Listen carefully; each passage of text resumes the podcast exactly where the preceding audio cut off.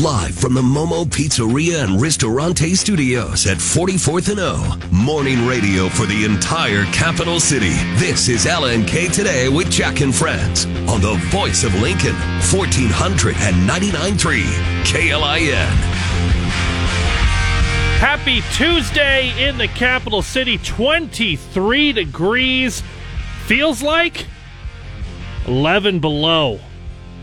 What a start to your Halloween. And as, as you heard there from our 10 11 weather, going to be a bit chilly for your Halloween throughout the day and into the evening as well. I'm Caleb Henry. Jack Mitchell will be joining us shortly. Stephen Hardesty in the KLIN newsroom as Mark Vale is out this week. Chris Lofgren, Time Saver Traffic, will be in a little bit later today. Packed show once again on a Tuesday as We'll get to Joe Jordan at 710, your morning drive. The five big things you're talking about today, brought to you by Stonebridge Insurance and Wealth Management in that same hour. Jason Ball set to join us in, at 810, and then John Baylor. A lot to talk about with volleyball. Number one across every poll and ranking and still missing one first place vote in the AVCA poll, though. Eventually, they will get everyone figured out that if this team beat Wisconsin – and continues to stay undefeated. A couple of sweeps this last weekend. They should be getting all the first place votes, but that's neither here nor there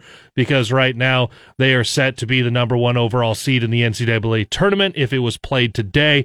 Eight matches still to go there, and they go on the road this weekend, including at a ranked Penn State team. So that's going to be a tough one as they get into that. Couple of uh, quick notes as you heard You've heard a little bit in our KLIN news. Well, you, you had a story from Chase Porter on a Lincoln boutique, then closing due to kind of the, the road construction in front of them. Well, LTU, uh, the Lincoln Transportation and Utilities, uh, wanted to share their side of the story and provide a project update on the on the three projects that they have currently underway in that area uh, street improvements to North 48th Street, from Leighton Avenue to Superior, road work to several streets in the surrounding University Place neighborhood, uh, and replacement of a six inch water main that runs along 48th Street from Leighton Avenue to Gladstone Street. As a matter of fact, you can you can read a whole bunch of that update at klin.com. Mostly uh, what they wanted to make sure that they got their side of the story, as there was a reporting that we had on the closing of Beauty Girl and what all had gone into that, the whole outside of that business's entrance, and then ultimately the uh, the limited customer access and how that affected that business and ultimately its closure. Uh, since you've got me for a minute here, and I know Jack will want to talk about this one a little bit. We learned yesterday that Nebraska football and other other programs have had to do this as well over the course of this year, but with that new media rights deal, with all kinds of money coming in, Yes, some of that with NBC. Teams are going to have to play on Peacock, and Nebraska is going to be one of those next week, November 11th, when Nebraska hosts Maryland. That game is going to be on Peacock, and what that means for you is you can't just flip on cable, cable can't just grab YouTube TV, and it's going to be there. It's going to be stream only. It will not be on NBC. So there, there are folks that are very up in arms about that. uh, I know there's a lot of subscription fatigue, but we've got all the details at KLIN on how to subscribe to Peacock and peacocktv.com has got a lot of details as well. But if you go to KLIN, you can find a promo code that will make it a little bit cheaper over the course of the year. Because right now, subscriptions, uh, $6 a month or $10 a month, depending on if you want ads or other features. But you can also get it for $40 for the year with, uh, with promo code Big Ten fan, and a lot of that was all laid out by the Huskers. But um, also that game in on November 11th, Nebraska hosting Maryland. That will be another 11 a.m. kickoff. Three of the final four games for Nebraska football this year. This weekend at Michigan State, next weekend hosting Maryland, and then Black Friday hosting Iowa. All 11 a.m. kickoffs. The only one we don't know yet is the Wisconsin game on the 18th. So that and that one actually has a decent chance of being a, a, a mid afternoon or an evening game, but as we know with Nebraska football, for whatever reason, 11 a.m. kickoffs. If uh, the the folks that make those decisions have really enjoyed putting those up for the Huskers. As a matter of fact, as we get into later today, in about 20 minutes or so, we're going to get another fantasy Huskers pick. This week, we're asking when will the first turnover of the game occur? We had a couple of picks go out yesterday. Corey says first quarter, four and a half. Holmes Lake Doug says first quarter, 557 remaining. So listen for that keyword at 635 coming up this morning. So that'll be interesting where Nebraska and Michigan State, and that game, by the way, is going to be on FS1 if I'm remembering that correctly. But Nebraska and Michigan State, two of the worst teams in the country when it comes to turnovers. And that's that to me sounds like a game that you would have wanted to hide on streaming as best you could and limited the access because even with Nebraska going for for a bowl bid, yeah, that'll be on FS1 this weekend and then the uh, the Black Friday game on CBS. So right now you're looking at three different providers. Uh, but what you should always know: no subscription required to listen to every single one of those games here on KLIN. Not just football, like you'll have this Saturday, but men's basketball. You mix in a little women's basketball. This Friday you'll have that Penn State match 6.30 pregame 7.30 first serve here on klin as well. So you're going to mix in a little bit. And i actually learned something yesterday that i'll pass along to you guys. The huskers radio network there's a lot of excitement around softball this spring. We're looking way ahead now as winter sports just begin. But for softball klin will carry several of their games this spring so not not just here where we're getting into the winter sports, but baseball and softball as well. Also want to let you guys know that when you get to this Friday, you can join us for the Salvation Army annual turkey drive from 9 a.m. to 4 p.m. Two convenient locations for Hy-Vee William, Williamsburg near 40th and Old Cheney, 70th and Pioneer. You can make cash or food donations right there. We'll also have other stations besides KLIN broadcasting live all day. You can enter to win Trans-Siberian Orchestra tickets. And you can say hi to Jack from 1130 to 1.30 at 70th and Pioneers. And we say hi to Jack this well, morning. You can just say hi to me now if you want to. Yeah. I just if, right at the beginning of the show. Thanks, yeah. Thanks for that intro. Longer than you usually talk at the beginning, but... You know, That's fine. I had to wake up.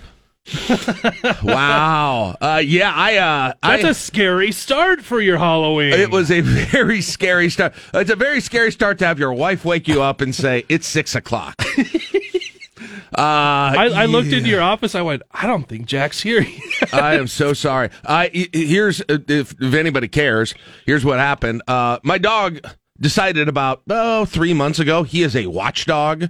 He is an aggressive overnight watchdog. Uh, we don't need a watchdog in our neighborhood. We've got we live in a pretty safe neighborhood and uh, got a security system. But he thinks anything happens outside, and he has got to bark it to intimidate it or something. Uh, and so, about once every three or four nights, he'll go berserk in the middle of the night, thinking he saw something. Well, that was last night. Couldn't stop barking, and this happens quite a bit and uh, he was I, I for whatever reason I grabbed my phone when I went down because if I was going to sit down there for a while I wanted to you know I can't do anything without scrolling my phone. yeah, just gotta scroll a little. I set it on the counter. Apparently, it was like you know, it was like two in the morning, and so I was half asleep, and so I went back upstairs without my phone, uh, which is my single alarm. Never done that before. Never done that before. Um, and so she woke me up. So I was literally asleep 16 minutes ago in my own bed.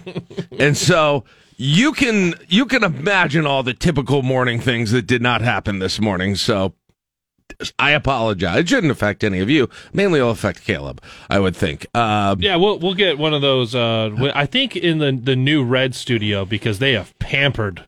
They have pampered oh, yeah, Red yeah, ninety four five in this it's building. Good. It's good. They they have got some uh, some of those little plug in air scent things. Yeah. What? Yeah. Any of it. We may. I, I could use.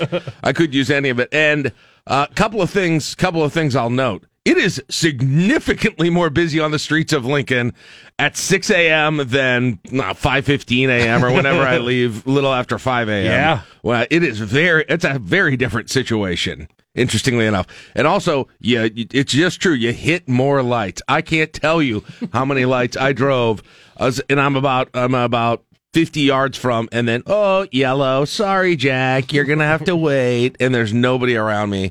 Very And you're frustrated. like, oh, I'm tired of listening to Caleb. Uh, I try. I was like, oh man, I had some, I had some choice words for that whole thing, and yeah, I, I, it's kind, it's kind of amazing though. I, I should have a dual alarm system. I probably will after this, but the phone, the single phone alarm has rarely failed me.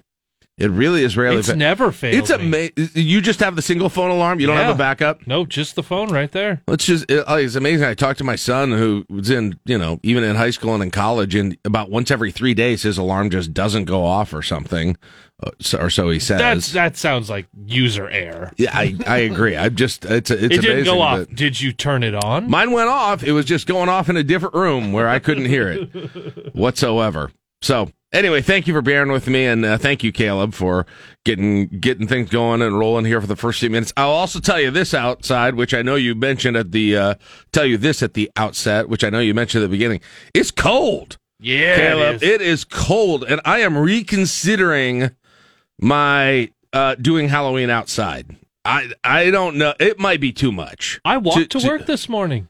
Wow, look at you. You didn't have to worry about the 6 a.m. traffic or the lights or I anything didn't. like that. I didn't. I- it, it's fine. But also, here's the thing: I was walking south. I was walking with the wind at my back. Now, here's the here's the saving grace again. We talked about this yesterday for you uh, people who are going to be out out and about trick or treating or doing something outside tonight. The wind is going to really plummet in terms of uh in terms of speed as we get into the evening hours. Uh I mean during the day right now it's up at 17 20 miles an hour, gusts at about 30 but by five o'clock, you're going to be down to 10 miles an hour without any significant gusts. By eight o'clock, you're going to be down to five miles an hour. So I wonder if that might make it doable, even though, even though you're going to be at a temperature of about 33 degrees with a wind chill of about, well, you know, a wind chill of about 29. So it's 22 right now to give you an idea. So it'll be, if you could do it outside now, you'll be all right at night. Yeah. So go test it if you're thinking about taking your kid out for uh, trick or treating tonight or grandkids or something. Go out right now, and if you're like, I can handle what it's doing right now, well, you're gonna be golden tonight. You'll be fine. Bring your kid out, wake him up or her up. You know, people should get up in the morning. I can attest to that.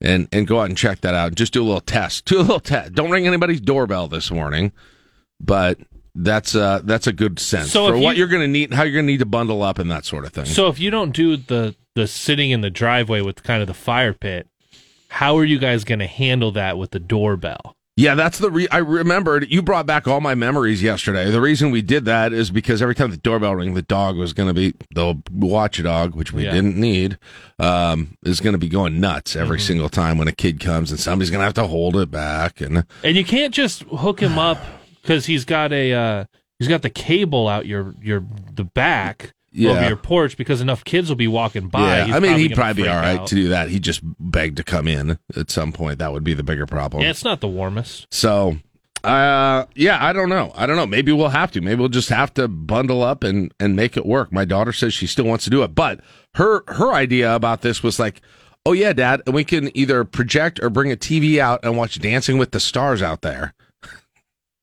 she is a she is way into Dancing with the Okay. Stars. I I don't know what Great. to tell you. She's way into Dancing with the I Stars. cannot tell you the last time I watched an Oh, I- episode of Dancing with the I Stars. couldn't before she got into it, to be honest. And and I'll tell you what, I don't enjoy it. Uh, I don't enjoy like if she wants. She used to like to watch, and my whole family, my wife, kind of like to watch The Voice. I can do The Voice. Okay, I can hang with The Voice and be entertained enough by the whole thing. Mhm. I am not entertained by Dancing with the Stars whatsoever. Everybody's so dang corny on that show. It is just rough. You want to know what it's my, a rough hang, as the kids would say. as the kids would say. Uh, what my daughter's been really into watching this week: What's that? Lord of the Rings. it was on TV. She saw Gollum and she thought it was hilarious. Can that kids even watch like- that? I don't even know. Probably not. I told my wife I was like, "There are some parts on here I don't think are good for her," but I turned it away. She's and she doesn't remember to say all of Lord of the Rings. She goes, "I want to watch Rings." I was like, "You got it, baby." Whatever you want. Does she know it's like a three hour movie? Each of those is like three hours long. oh, and then you add in commercials, man. Oh, we're, watch- we're watching old school Oh, TV. you're watching like a DVR thing or just like no, oh, just on live TV? just live TV, I don't know. I didn't know people like Grandma, Grandpa used to do. Well, good thing she doesn't have to get Peacock to get it. But uh, yeah, there's some upset people there. But also, so here's the thing: I never had to deal with this growing up. I think I was maybe at like one friend's birthday party, and they uh, did a pay per view for like the Parent Trap. but like you had to, you used to have to pay per view uh, like non conference Right. games, right? Y- yes, but the difference is, yeah, you did, you did, and they could be expensive. There's a couple of differences though. Uh, number one is that there were games that weren't on TV, so these were things that games that you weren't going to get otherwise. Uh huh. It's it's not like you were getting every game on TV at that. So this felt like an option that you didn't have in the past. Mm-hmm. Instead, this time around, we've been going, I don't know how many years, Caleb, Right. where every game, I mean, past the pay-per-view era, but we've been going 15 years or at least 10 years where every game is on TV that is on a regular tier of the cable. I mean, I guess I don't know if everybody has like FS2. Yeah, not and- not everyone has FS2. Not everyone has Fox Business. yeah, I guess I guess so. But uh, most standard cable packages come Mm-hmm. with those. So it's been on regular standard cable or YouTube TV now or or satellite. For, for and then you had that and it's being taken away. That's the difference that I've been trying to explain. Oh, is that it's just going back the other way? that it's instead of getting something new that you weren't getting before, you're having something that you were always getting and now you've got to pay extra for it, which is different I think than the pay-per-view situation. The other thing is people are more people get more annoyed about a subscription even if it's cheaper than a one-time payment plan. oh yeah. That's the other thing. It's just more of a pain. You just and you're afraid you're going to forget about it, and and it's all of those things. Look, I'm assuming I'm home to watch it. I'm going to get it. I'm not like completely over the top bad about it, but I get why people are annoyed. yeah, there's subscription completely, fatigue. it's completely, yeah. All right, we'll take a break. Six twenty-six. Wow, gonna, you put in some work that segment. I'm going to see if I can find a some toothbrush and scope or something. It's six twenty-six. Gross. It's LNK today with Jack and Friends on KLIN. Severe weather means interruptions. Check closings and cancellations anytime at klin.com. You've worked hard for what you have your money, your assets, your 401k, and home. Isn't it all worth protecting? Nearly one in four consumers have been a victim of identity theft. Lifelock Ultimate Plus helps protect your finances with up to $3 million in reimbursement. Lifelock alerts you to identity threats you might miss. And if your identity is stolen, your dedicated US based restoration specialist will work to fix it. Let Lifelock help protect what you've worked so hard for. Save 25% off your first year on Lifelock Ultimate Plus at lifelock.com slash aware. Terms apply. Spread the word. The JCPenney Friends and Family Sale is back. And this week, we're passing the savings on to you. Use your extra 30% off coupon to prep your home and style your family for Easter. That's extra savings on top of our great low prices. Plus, share your coupon with everyone you know and love. It's always better when we save together. JCPenney. Make everybody count. Offer valid 311 through 317. Exclusions apply. See store or jcp.com for details. A look at news from both inside and outside of Lincoln and conversation on how that news affects us here. It's time for the Sound Off on LNK Today. But first, your fantasy Huskers keyword for a chance at a $100 prize pack from Valentino's at Alumni Hall. All right, it is time for another keyword for you to text in and maybe get yourself a pick in Fantasy Huskers. Caleb, tell us what our keyword is right now. Alarm. You're a jerk. Alarm. A L A R M. Alarm. Text that in, and uh, we'll pick one of you. Text it in to get this pick number three for Fantasy Huskers. Um, and as Caleb mentioned in the open, I didn't even realize this when we made up this topic, but Nebraska and uh, Michigan State are in the bottom four, both in the bottom four in the nation. In fact, tied for third to last in the nation uh, for turnovers given up. So we've got two of the most turnover. I believe the only two schools that have uh, had more turnovers given away this year are Hawaii and our Army. So those are those are the only two who've got more turnovers than Nebraska and Michigan State. So we are asking you. We assume there will be turnovers, um, but I guess you can you can select that there are no turnovers if you want to. But we're asking you when the first turnover of the game happens by either team. Whenever there is a uh, a turnover, and I think Caleb, there may be some s- statistical nuance that has to happen there there because I think. Um, like some of those special teams plays when someone never possesses the ball. For instance, against Illinois, Nebraska recovered a kickoff that was never actually fielded. You remember that? That Right. actually isn't a turnover. so that's not a turnover. and, and and a punt block is not a turnover. right. So Or a, a punt block or a field goal block. right, Not it's, a it's got to be an interception or a fumble recovery. Yes. and there's some nuance to the kickoff rule because the when you kick it off, it's a live ball immediately. Mm-hmm. So anybody actually has the right to catch it and take it. But nonetheless, that is um, that is the rule there. By So- the way, you were right. It was uh, our Army and Hawaii Yep. are in dead last. Nebraska, Michigan State are tied with Tulsa and Georgia Southern yes, yes. So with 19 turnovers lost on the year. so if you get the pick, uh, we need from you just a quarter and a time remaining.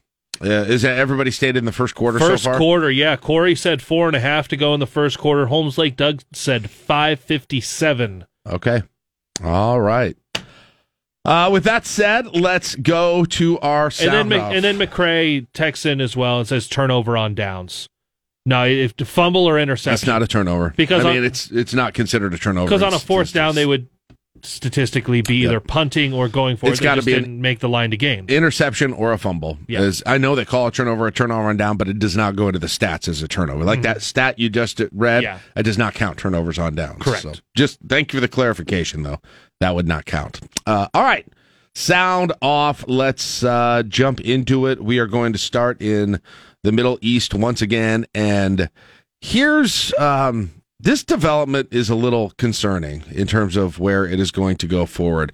Uh, some U.S. bases in the area have been receiving drone attacks, and there's been some response. Now, it's still not been kind of a full scale type thing, but it's something to keep your eye on in terms of escalation and further involvement of the United States in what's happening right now. We are hearing Israeli uh, drones, armed drones overhead. We've been seeing a growing clashes between Israel and Hezbollah, a regional spreading of the conflict as well. The U.S. military base in Iraq was the latest target of drones launched by an Iranian backed proxy group. There were no casualties or damage. All told, though, there have been 24 such attacks on bases in Iraq and Syria in recent weeks, and that has left 21 service members injured. The U.S. has returned fire twice. At the Israel Lebanon border, we've been witnessing the results of escalating firings of rockets, missiles, mortars by the Iran backed Hezbollah militants. All right. So that is, I mean, they've been attacked, according to reports, by drones, I think almost every time. 23 times over the course of two weeks. 14 attacks in Iraq, nine attacks in Syria since October 17th, according to sources, but according to several ro- reports. A lot of those attacks successfully disrupted by the military. Most ended up failing to reach their their targets because these places Okay. are obviously, I think, fairly fortified, and uh, you know, a drone attack attack on it isn't necessarily that easy. But some did successfully detonate. You said you got 21 troops that have been injured. All of these are considered minor injuries, as in like the the troops went back to duty right away Okay. after these were over. These were during separate attacks on an uh, airbase, uh, Al Assad Air Base in Iraq, Al Tanf Garrison in Syria, and that is according to Pentagon spokesman Air Force Brigadier General Pat Ryder. He said that last week. So I, I guess the other thing, the other thing to note on these is that even prior to the October seven, the October seven attack by Hamas in Israel, these these troops and these bases have come under fairly regular attacks from Iran-backed militias. So this isn't necessarily something that is that is new in this region just after this happened. So maybe that mitigates against this starting to ratchet up this specific conflict. Okay, that that was going to So be one of my questions. Yeah. Was if if this was normal before everything? It sounds like it, it has been at least to some degree Okay. at this point. But the United States did strike back two sites in, in eastern Syria. Uh, that's linked to this Iran Rev- Revolutionary Guard Corps, uh, which they believe, I think, is connected to the local militias that end up carrying carrying these out. So they've also obviously heightened force protection in in the Middle East. Um, activated a terminal high altitude area defense battery, two Patriot missile air defense battalions, uh, two locations in U.S. Central Command as well. So, uh, yeah, that that part of it when I when I start to hear that, and I think it does make it seem a little more explainable, or or maybe not on the verge of ratcheting things up. That that's kind of a normal reality for the servicemen and women that are in that area, even prior to what's going on now. Uh, and then got news because another hostage was released. This is interesting. I'm, I well, let, let's just play the clip and we can discuss it after the fact. A fifth hostage is now free from Hamas. Israeli Defense Force Private Ori Megidish has been reunited with her family after being taken hostage October 7th, freed by the efforts of Shin Bet intelligence and elite Israeli forces. More than 230 remain held captive by Hamas. A video released by the terror group shows three women scolding Israeli Prime Minister Benjamin Netanyahu, demanding their own release. The Prime Minister's office called the video cruel psychological propaganda. Families of other hostages pressuring the government for a swap. Palestinian prisoners for hostages. Yeah. So, um, this this is interesting. Um, the the one of the hostages they chose to release. Um, I guess IDF is is saying that this was this was the IDF that uh, actually released her. So she was a a female soldier. Um, had been there for three weeks. Uh, they said she was in good health. Uh, showed a picture of her smiling alongside relatives, actually wearing a Spider-Man themed Marvel shirt as well. Um, she was a private who had served as an observation soldier. Uh, was captured. Uh, had likely been alone, held alone by Hamas, and basically because she was alone, separated. They got some intelligence that she was alone and separated. That they had planned for several days to actually have a um, have an operation to rescue her. Uh, and Israeli forces were reportedly met with resistance from Hamas, but the uh, Israeli military said no troops were injured or killed on this. So that that's interesting. And then to that video, uh, this is this is interesting too.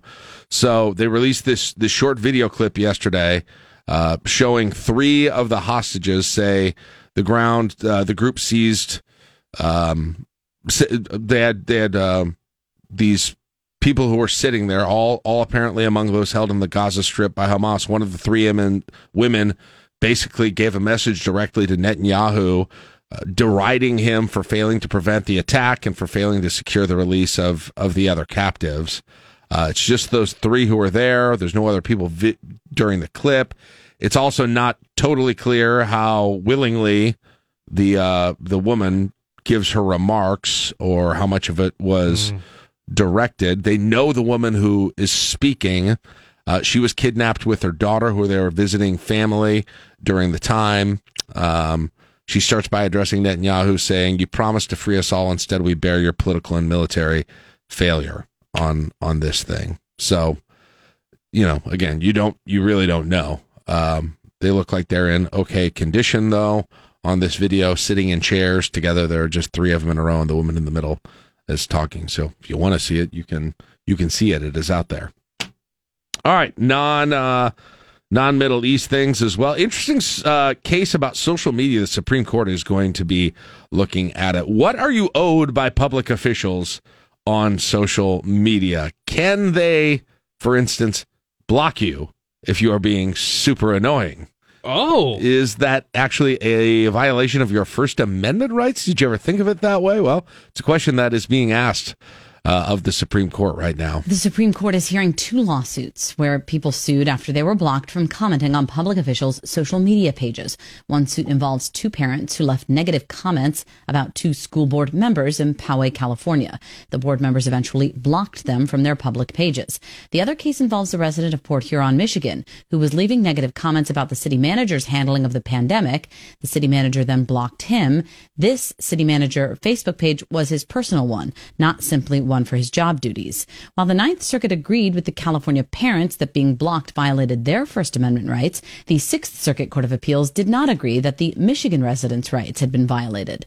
Jessica Rosenthal, Fox News. I mean, I feel like if it's uh, this is just off the cuff here, so I might not necessarily guaranteeing to stand by this forever when I hear it, but my gut reaction to that whole thing is that if it is actually a social media account for a government entity or a government official in his or her official capacity, my thought is that blocking would be closer to restricting First Amendment's rights than if it's if it's a personal account of somebody of, of, of a person who happens to hold office. I would say that's definitely okay Mhm. under the First Amendment to block. That's my again. This is just my gut reaction on this whole thing. I think the question is, could the speech ever get to a level where it is predominantly speech that is not necessarily protected by the First Amendment, or if it is, you know, essentially threats or that kind of a thing? Is there a threshold that even you even even speakers can get to a certain level where that the block would not be violative of the First Amendment because of the the content of it, just because it's not considered uh, protected speech in that situation. That would be that would be the only exception. But I would, I mean, my gut reaction is, yeah, generally, generally, probably government entities, public officials in their pages, Facebook, Twitter, whatever it is, in their their public capacity, probably shouldn't be blocking people. Yeah, I I. I remember. I- but uh, I understand why they're tempted. To be honest. I remember having moved here, and in less than a year, my representative in the legislature had blocked me. Oh, really? Twitter. Oh, really? Um, Interesting. And then the ACLU started asking for information, and uh, a few hours later, I was unblocked. Really? That's interesting. I will remind you uh, during the break of all of those conversations. Interesting.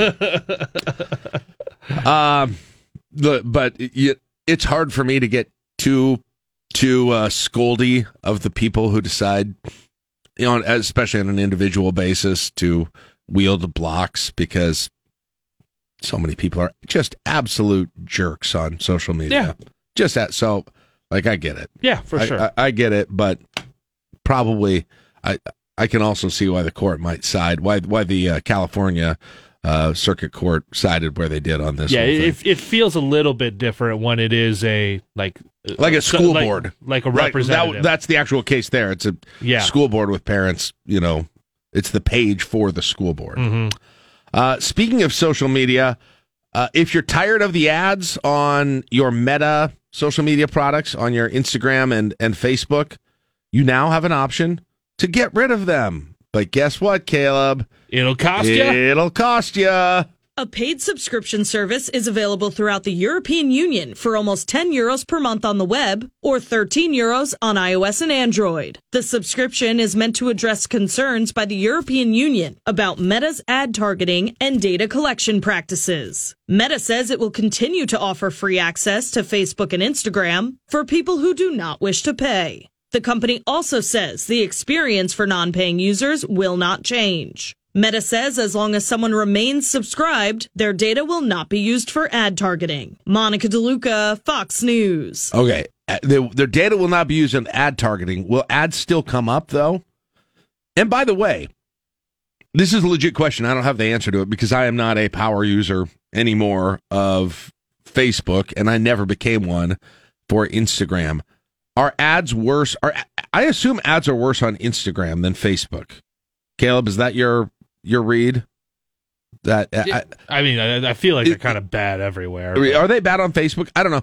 I just get the feeling sc- the few times that I've kind of scrolled Instagram, which isn't that often, feels like there's a lot. It just feels like you encounter them the way that you use the app more than you do on Facebook. But I could be wrong about that. Maybe, but be. also, I'm not scrolling Facebook. yeah, I'm not. Again, I'm not doing it enough. Like, so I like don't the know. places that I'm seeing the ads are Twitter, mm-hmm. X, and Twitters have gotten r- ridiculous. well, they also are trying to be sneaky and kind of like hide where it says ad. Yeah. So they're trying to make it look like it's way more native. I got the and, same weird things too. um, so you've got that, but then like, I I get them on on TikTok. Like every so many videos that you go by, like you'll see one, and I just go, "Cool," on to the next one. So it's not it's not awful, but I'm also not gonna pay to not have those because I can scroll past them so easily. For whatever reason, Twitter is the belief of the belief that I need some products that I definitely don't need, and that's all I'll say about that.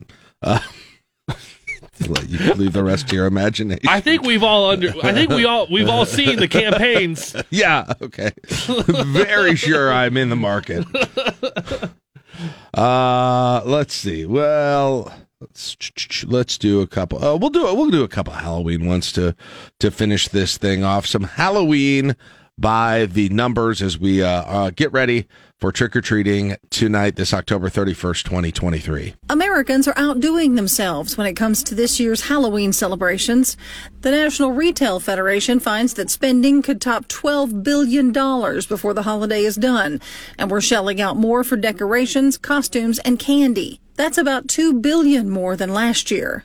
The NRF also found that a record number of people, 73%, will participate in Halloween related activities, up from 69% in 2022. When it comes to costumes, this year's blockbuster movie should tip you off to the most popular.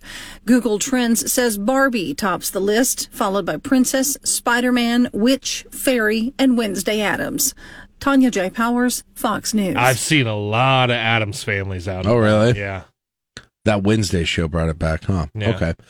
Um, you know what people are going out on? Um, this is my anecdotal noticing around the city of Lincoln that has become way more of a thing, and that is like outdoor house decorations for Halloween. Mm-hmm. Pe- th- people are going way. In fact, our friends uh, Philip from Phillips Lincoln Lights, who does maps all the Christmas lights, Right. does such a good job with that. Um, by the way, it won't be long until you want to check out his Facebook page, Phillips Lincoln Lights. There's so many Halloween displays that they've started making maps for Halloween displays in the city of Lincoln. Oh. like there are big, like gaudy enough ones that Okay. people are. There are enough of them that you can drive around and find the good ones in Lincoln. Yeah, I'm seeing them. Yeah, What? Uh, neither of your, neither of your kids dressing up. I don't know what my son's doing. He's not. A, I assume not. I think that he had a a party that he went to you this you weekend. you dress back up when you get to college. I uh, I don't think he is tonight, but I think he went. He had something Saturday night that he did. Uh, and my daughter's out. No, she's out. She's out on it. Even though she says it, she's in seventh grade, so she's thirteen. She says she thinks she's still in the minority of her friend group, who she thinks most of them still are going out Yeah. at age thirteen. But she t- claims she's got no interest in in doing that, and so, like I said, she wants to sit in our driveway with a fire and watch Dancing with the Stars and hand out candy to other people. Hey, there's worse ways to spend an evening. I guess. I guess. Ghost Spider will be by to tell you hello. Sounds good. We look forward. we look forward to seeing Ghost Spider. We very much look forward to that. All right, that is uh that's going to be it for the sound off. It is 6:55. We've got 23 degrees in the capital city. Joe Jordan joins us in 15 minutes. You are listening to LNK today with Jack and Friends on KLIN. When you're thinking Huskers, Intercepted at the 15, and the Huskers have it inside the red zone. think 1499.3 KLIN. You're listening to LNK Today with Jack and Friends on 1499.3 KLIN. All right, welcome back. 657. 23 degrees, clear skies. And uh as you heard, getting up getting up into the high 30s today and then uh, sunset tonight if you're trying to time out things when you should be ready for people to come to your house or go out yourself. Sunset about uh, about 620, 615, 6, 620 tonight is when that happens. And that'll uh, that right when that happens, you'll probably be at about 30 degrees. So after sunset, into the upper 20s, but again, wind going down throughout the evening. And so it may feel just as good, if not better, as it, as it gets later into the, into the evening tonight. Uh, but but the good news is you're not going to have any issue with uh, precipitation that's going on. And by the way, if you've uh, looked forward ahead, peeked a little bit ahead in the forecast, back into the 50s for Wednesday and Thursday, look at Friday. 65 degrees, mostly sunny. T-shirt and shorts, baby. Saturday, no home football game, but 57 degrees. Oh, Those pumpkin patches might want to open back up. like seriously, Get get another I, I assume in. they usually close things down after Halloween, but I don't know. I think there's still money to be made there on Saturday. Although Well- they're all ready to probably call it call it good. I know, but you've also got 11 a.m. kickoff on the road. People are available. Right. You had you had a couple of Saturdays that were not probably as big of money makers as they could have been, especially last weekend. I don't know. Think about it. Think about it, pumpkin patches. All right. Uh, as I said, Joe Jordan News Channel Nebraska coming up. We're going to talk Nebraska news and politics with him. Count down the five things that you're talking about. 35 minutes from right now, and then another fantasy Huskers pick at 8:10. So stick around for all that. It is seven o'clock on KLIN Lincoln. Waiting on a tax return? Hopefully, it ends up in your hands. Fraudulent tax returns due to identity theft increased by 30% in 2023. If you're in a bind this tax season, LifeLock can help. Our U.S. based restoration specialists are experts dedicated to helping solve your identity theft issues. And all LifeLock plans are backed by the Million Dollar Protection Package. So we'll reimburse you up to the limits of your plan if you lose money due to identity theft. Help protect your information this tax season with LifeLock. Save up to 25% your first year at LifeLock.com Spread the word. The JCPenney Friends and Family Sale is back. And this week, we're passing the savings on to you. Use your extra 30% off coupon to prep your home and style your family for Easter. That's extra savings on top of our great low prices. Plus, share your coupon with everyone you know and love. It's always better when we save together. JCPenney. Make everybody count. Offer valid 311 through 317. Exclusions apply. See store or jcp.com for details. Mo- live from the Momo Pizzeria and Ristorante Studios at 44th and O. Morning radio for the entire capital city. This is LNK Today with Jack and Friends on the voice of Lincoln, 1499.3 KLIN. All right, welcome back. Halloween morning, 7.08, 22 degrees in the capital city. Glad to have you back with us. About 15 minutes from right now, we will, 25 minutes, I should say, from uh, right now, we will count down the five things that you're going to be talking about today with our morning drive. Right now, though, it is time to talk Nebraska news and politics with News Channel Nebraska's own Joe Jordan. Good morning, Joe. How are you doing today? I'm good, Jack.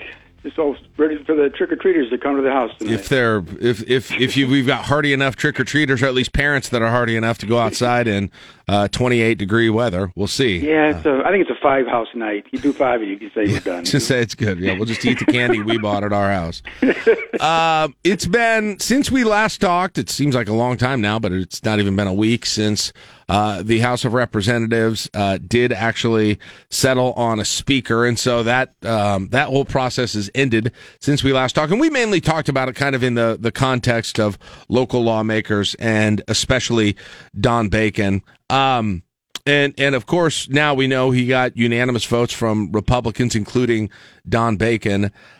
I'm curious, what does it say to you that that Bacon, after strongly resisting Jim Jordan, even in the face of a whole lot of criticism, talked a little bit about obviously the threats and everything that was coming like that. Very, I mean, very bound and determined to oppose the Jim Jordan situation on the first ballot.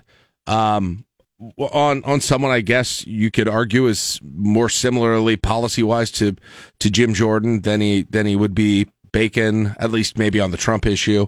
Uh, the first ballot that he says yes on that one. What does that? What I guess what does that tell to you, tell you about what is motivating motivating Bacon and what was motivating him when he was voting against Jim Jordan? Well, I don't think it's just what was motivating Don Bacon. In the end, there were there were several. If you'll recall, there were 20, 25 Republicans that didn't vote for. That weren't going to vote for Jim Jordan. Uh, possibly more if we ever got the actual vote in public. It wasn't really clear, but he was he was he you know first round he lost 20 votes and he was 22 votes behind and and and as you said you know uh, Don Bacon talked about threats that were going to his uh, uh, to his his wife through uh, uh, phone calls and text messages, and that's only emboldened him to vote against Jim Jordan going further. Then there was a then after Jordan's candidacy failed, you'll recall that there was a congressman from Minnesota who was going to try to. We all thought he was going to be the guy, and then that didn't get anywhere. Uh, largely because President, former President Trump stepped in and didn't want that guy to get it because he thought he was, you know, anti-Trump. I think what happened. So then we get to this, the, in effect, the fourth candidate, Mike Johnson, and I and I really think what happened at this point is, although Johnson's views, in some respects, maybe more conservative than Jim Jordan's views. Uh, I think at that point the Republican caucus, they all got together behind closed doors and said, "We've got to come up with somebody. we this can't go on forever." Uh, and I think it was, you know, I mean, I don't know how many people in the country to this today know who Mike Johnson is, let alone knew who Mike Johnson was a week ago. I couldn't think of his name. I had to look it up for the segment. Everybody did. I mean, it's it, it takes me a second to stop and remember Mike Johnson. Uh, uh, it's just it's you know I mean he if you if you go back a month and, and put put put a, a name out, his name was no, on no list of any possible, you know, potential speakers. Um, I mean, he went. You know, the, interesting is he went into Congress 2016, the same. He got got elected in 2016, started in 2017, the same year that Don Bacon went into Congress. He's he's chaired. You know, he was he's never chaired a committee. Um, I've heard some reports that he's that he's probably never got a bill passed. That wouldn't surprise me. Lots there's actually lots of Congress people that never get bills passed, but um, but I do think in the end that the Republican caucus got together and said, you know, we we we got to find somebody that's going to do this. Uh, I don't know. I don't know. You know why they decided it was going to be Mike Johnson in the end, but uh, you know, uh, they were they were in such a difficult situation uh, that I think they decided to take off any sort of brand names that the party had out there. Uh, Jim Jordan already gone. Scalise had gone down the, the, the congressman whose name I can't think of right off the top of my head from Minnesota. Emmer. Uh, yeah. Thank you. And and so they, so they were just running out of out of names, and I think this and I think they picked Mike Johnson as a in effect as almost a total compromise candidate. You know, hey, we know Don Bacon. You may not like these views on this, that, and the other thing. For instance, and, I, and I've spoken with Bacon about this after the fact. You know, I mean, uh, Mike Johnson's against aid to. It, he's clearly indicated he's against aid to Ukraine. Uh, he was among one of the election deniers. Uh, and, and Bacon has said he said you know he was not going to vote for someone like that. And I said, well, how do you square that? He goes, well, I square it because um, I've come out, I've said how I feel about that, and and we're going to go forward from here. So, I, again, without repeating myself, yeah, I think the Republican Party decided we've got to we've got to end this debate now. We're going to pick whoever, Mike Johnson, John Smith, you you name it. Someone, whether we know who this guy is or not, whether the public's aware of who he is, we're going to rally behind this person and go forward because this stalemate cannot continue forever. I think in the end, that's what the Republican Party did, and and Don Bacon joined in because uh, I think at that point, even the even the twenty or twenty five people who were against Jim John Jim Jordan realized something's got to happen here. We we can't this thing can't stay in neutral forever. Yeah, uh, it's just the the interesting thing is those who opposed Jim Jordan um, and who opposed some of the other uh, the other candidates out there is you know like when Don Bacon talked about it, Joe he he talked about how well they didn't go by the rules when when yes. Scalise was, and I always thought I always thought. I wonder if that's a little bit of a pretext in that some of these Republicans are still hesitant to vote for someone who was challenging, you know, voted to challenge the election in, in 2020. But they didn't want to come out and say that because they knew there would be political ramifications of saying that. But so they had a, a pretext essentially. If, I mean, if that was the case, that ended. I mean, that wasn't because like you said, Johnson was somebody who also uh, voted to overturn results in, in 2020. And mm-hmm. so I mean, it, that theory, I guess, is is debunked now, and it really was just an opposition to. Uh, Uh, uh, were they really all that mad because of the Scalise thing? Is that what it comes down to? I still can't figure out why they just fought tooth and nail on one hand and that for Jordan against Jordan, and then this guy comes in and they're like, "Yeah, that's cool." Right after one day, I don't. I, I can't quite explain it at this point. I don't know if you can either, but that's Well, that that always confused me. Yeah, well, other than, as I said, other than trying to figure out how do we end this chaos, how do we put a put a stop to this? Because because it was very clear there were always going to be individual, whoever it was. Uh, it seemed like if a, if a person had a brand name that, that people knew, there was going to be some resistance to that individual. So pick somebody out of the hat, Mike Johnson. The, the public has no idea who this guy is, nothing, no idea what he stands for, uh, and and let's you know put put your put your political situations behind you, and and let's just get this thing done. You know, in the meantime, the, the fallout for Bacon is, is, is, is really interesting. Yeah. I mean, pr- I mean, his his votes against Jim Jordan had had the right wing in the uh, second congressional district furious at him. Right. Call it, they, they called him a RINO. Not that he hasn't been called that before. Trump, I think, called him a RINO. Uh, he was called a RINO. He was said, you know, don't if he if he thinks he can win re-election, there's no way he can.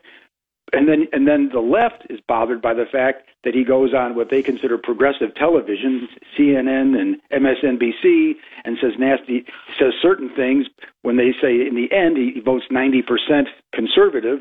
So he's not, you know, if anybody thinks he's uh, part of the Democratic Party, he's not. Uh, so he, he he gets it from the far left wing of the Democratic Party. He gets whacked from the far right wing of the Republican Party. But in terms of his political future, that probably is where he wants to be. to get to get elected in the second congressional district, you can't be far right, you can't be too far left. Uh, you've got to try to figure out how to how to keep your party faithful, so to speak, together. At the same time, how are you going to get some moderate Democrats and and moderate independents, conservative independents, moderate independents? How are you going to get those folks to vote for you? Because Donald Trump got beat by seven points by Joe Biden in the second congressional district. So you can, you know, Don Bacon takes he takes slings and arrows left and right. But in the end, if his job, and some people have always made the argument that a politician's first job is to get reelected, if that's the first job of a politician, he's actually doing what it takes to get reelected in this district. He he knows he's never going to please the, the far right. He doesn't. I don't think he really cares about pleasing the far left. But uh, but they they they get frustrated when they when they see him on on on, on the national networks, uh, you know, talking down Trump or saying some things like you know about the insurrection, and and it drives them crazy because they don't believe that that's really where Don Don Bacon is. Yeah. Um, but but in his political reality, uh, if he doesn't, you know, if he doesn't adhere to the far right uh, and and and and let the far left do what they want, he's never he's not going to get reelected. But again, if if the election were today against Tony Vargas, Don Bacon probably wins. I mean, the the, the national folks that look at this have have still have the district leaning uh, leaning Republican. I I do think that will change when we get into next year, and, it'll, and I I. I pretty much believe it'll be a toss-up as we go to into, into election day 2024. But right now, um, Don Bacon is doing what Don Bacon needs to do in order to get reelected. Yeah, I just, I'm just, for for example, for him making this vote on Mike Johnson and going with Mike Johnson, um, and he's getting some, you know, he'll get some blowback from, I you know, I guess the the left from that or the center left from that. But the the the thing is, it's the the way that loses him votes or hurts him in the general is only if people who were voting for him are switching over and voting for Vargas and that's not i mean the, the, that's the criticism is not coming from the right it's coming from the left in that situation you know what i mean like that the, I, I suppose I, I- suppose if he had like a, a strong primary opponent, this could hurt him more significantly throughout this whole thing. But as far as I know, he doesn't. And so I don't, again, I get it. People are unhappy, but I think it just means more people are going to hold their nose and vote for him, right? Or vote against him, depending on where they are. Right. Well, I mean, you- you're already you're already starting to hear from the far right. Hey, look at. Yeah, we we don't you know we're we're mad at Don Bacon. We're furious at Don Bacon. But remember, when we get to November 2024, you can't vote for Tony Vargas.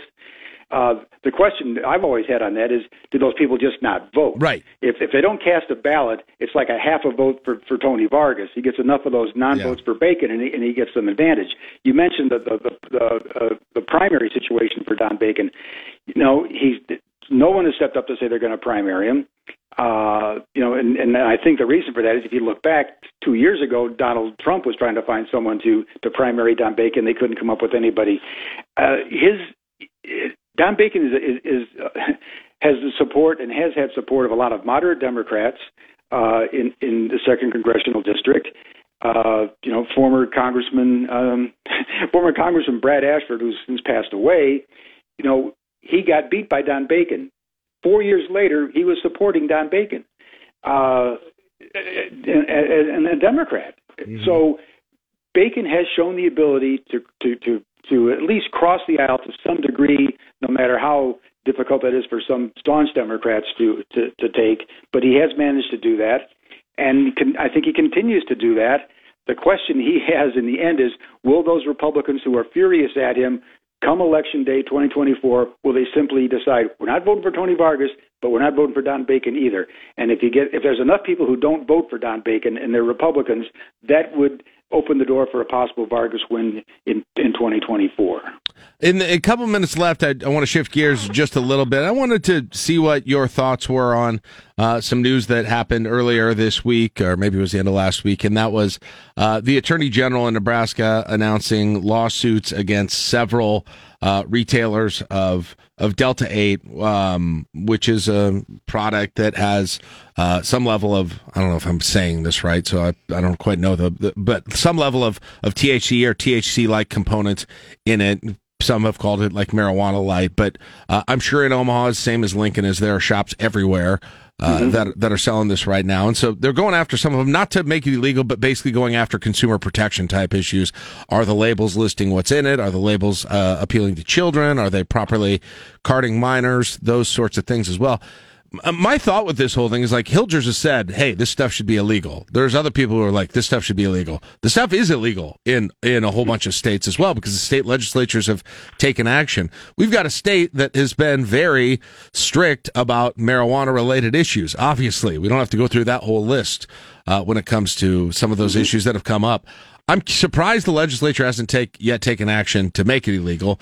And when you see something like this, does it does it sound like maybe the beginning of that movement? Is do you think this is possibly something that we see this year, or is it just not on enough people's radars at this point, or is it just taking this long and get all these stores open with the LED lights everywhere to get on people's radars? well, I do think there's a possibility since the AG has brought this thing uh, up that someone in the legislature uh, might take that and run with it uh, in, in in the spring. Uh, curious uh, to me is is this comes at the same time when, when the debate again, again, again on medical marijuana is going to is going to be uh, front and center for the voters as the petition drive continues, and uh, they're trying to get medical marijuana, you know, on the ballot at some point, and then see if Nebraskans will vote it up or down. Uh, I don't know that this is a, a counter to, to, to those who want medical marijuana, just sort of a foot in the door talking about the evils of, of marijuana. Uh, I, I do think there may be something to that. But, uh, you know, then again, maybe the AG is just, you know, trying to figure out a way to, to bolster what he thinks is illegal, uh, and the legislature won't take it up. Uh, because if the legislature does take it up, that is going to heighten the debate over again over medical marijuana right. and put it front and center. And I'm not sure that's if you're opposed to medical marijuana, I'm not sure that's you want you want that all attention drawn to it uh, because there's been you know we we know that the, from the from the petition drives in the past.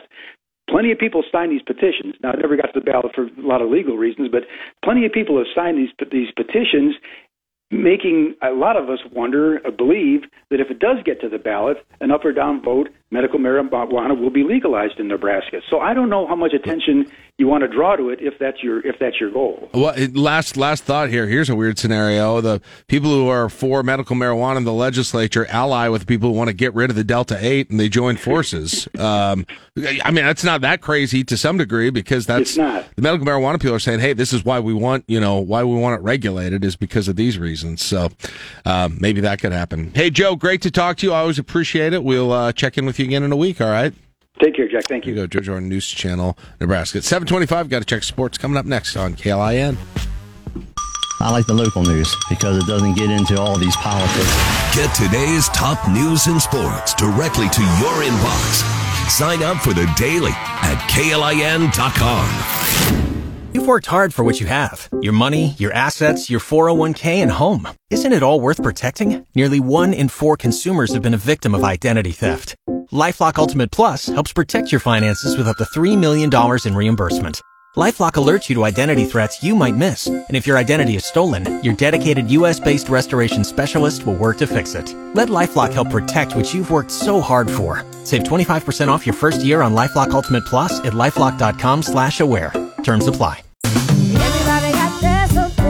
Spread the word. The JCPenney Friends and Family Sale is back. And this week, we're passing the savings on to you. Use your extra 30% off coupon to prep your home and style your family for Easter. That's extra savings on top of our great low prices. Plus, share your coupon with everyone you know and love. It's always better when we save together. JCPenney. Make everybody count. Offer valid 311 through 317. Exclusions apply. See store or jcp.com for details. It's time to count them down. The five things you'll be talking about today. This is the Morning Drive, presented by Stonebridge Insurance and Wealth Management on 1499.3 KLIN. All right, let's get things started today with the morning drive, and we're going to start with number five. This Halloween has the potential to be one of the coldest in the last 50 years. What? The high is expected to be 37. Now, here's the top five over the last 50 years before we get to today's Oh, high. cool. I was trying to think of this because I kept saying it felt like the years that I was a Halloween trick or treat parent from about 2006 to about three years ago. It's never really been that bad. Yeah, you would have missed most of this. So 1995, it was 39. 96, it was 38. 2017, it was 36. Oh, 2017. 2002 was 31. And 1991, Lincoln had a high of 29. Wow, I did. I got my whole, except for 2017, which I'm trying to remember. So my daughter would have been seven then, so she probably still, and my son would have been 13, so he was probably just getting out of the Halloween trick or treating phase. Mhm. I got to look that up. I got to go find the pictures or something because I don't quite remember. Facebook that. memories. Yeah, may, maybe that's it. But so this will be the cold, uh, uh, maybe colder because I think what it's the same scheduled high as 2017. Um, that that so Yeah, you could Well, 1011 has a, a high listed potentially of 37. So that would put it as the fourth coldest in the last 50 and which are the three ahead of it? And the three ahead of it would be 2017, 2002, and 1991. 36, Okay. 31, and 29. Wow, yeah. So a lot of parents, a lot of parents may be having their first ever or tied for first ever coldest Halloween situation Yep. of all time. It's been dang nice for Halloween.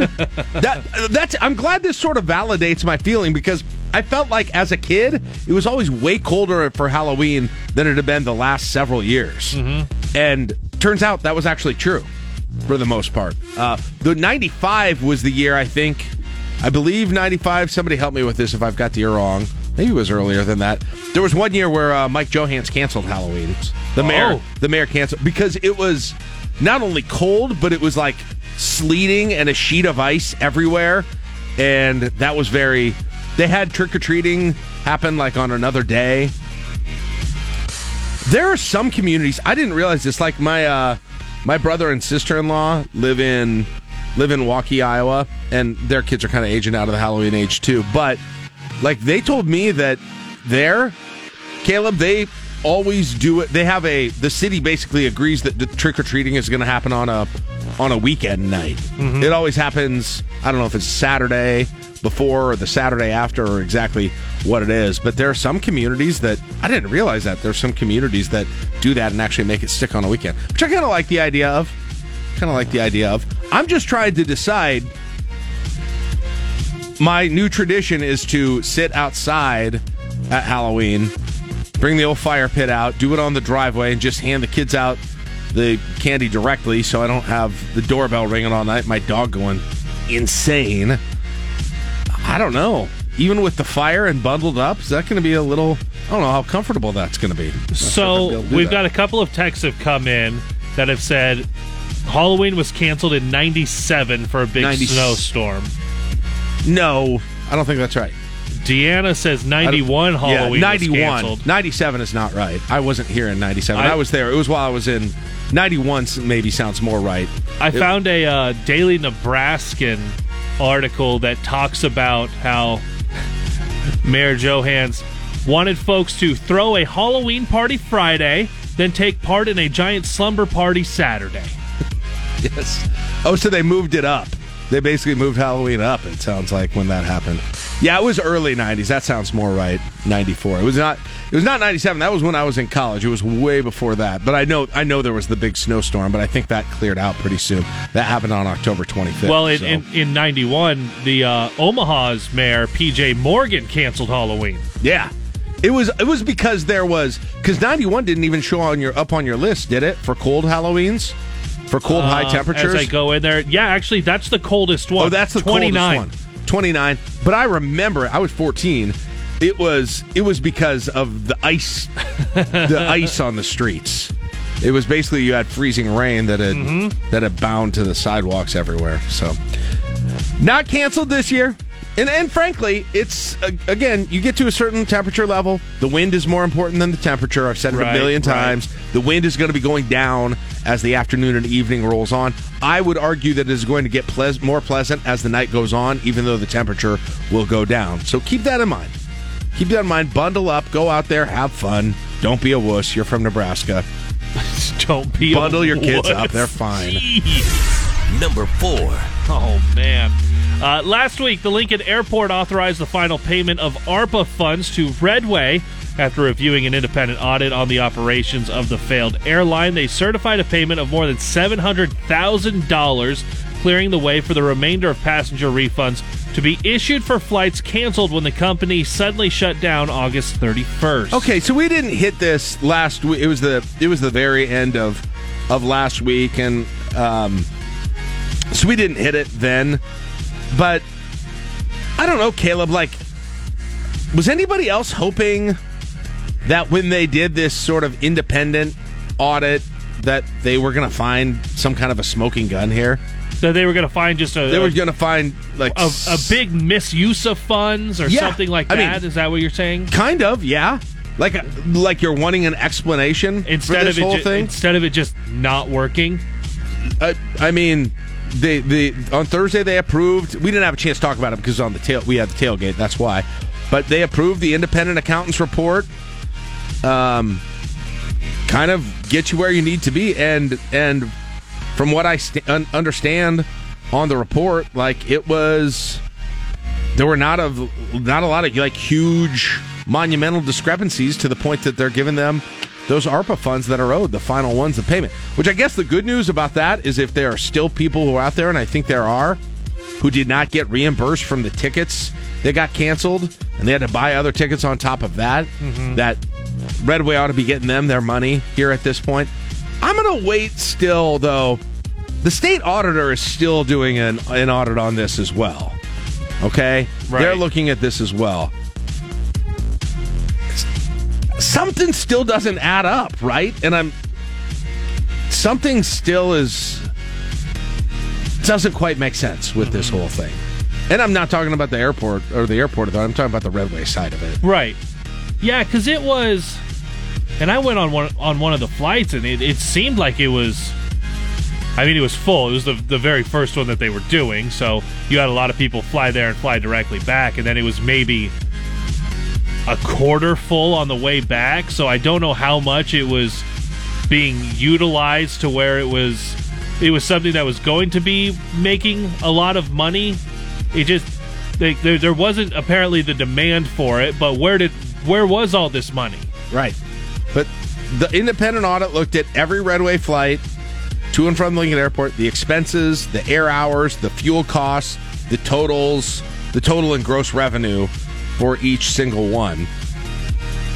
So I'll be interested to see what, what Mike Foley's audit turns up on this thing because, again, there's like a part of me that hopes, there's a part of me that hopes that this was, you know, such a mess because there was some kind of you know, financial malfeasance going on or, or something, right? You're not normally cheering for that, but mm-hmm. I feel like I want an explanation more than anything. Yeah. On this whole thing.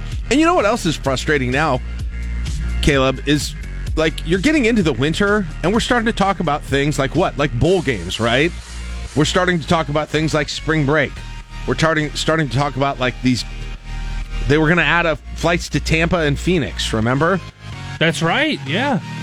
I don't know. I would be looking at those right now. Well, there, and there's the potential. You keep seeing it pop up in the uh, the bowl projections. The Las Vegas Bowl, Las Vegas, the Music City Bowl.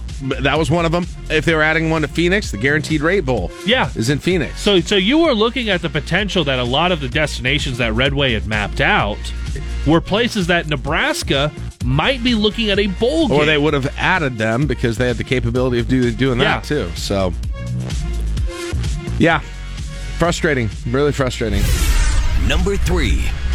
Well, Nebraska is set to go on the road this weekend to Michigan State on FS1, but next weekend, November 11th, Huskers at home, 11 a.m. kickoff with Maryland, and it'll be streamed on Peacock. It will not be over your broadcast television channel with NBC. It is stream only, so if you don't have a ticket to watch in Memorial Stadium and you don't happen to find a bar that has it on, you will need a subscription to Peacock to watch at home.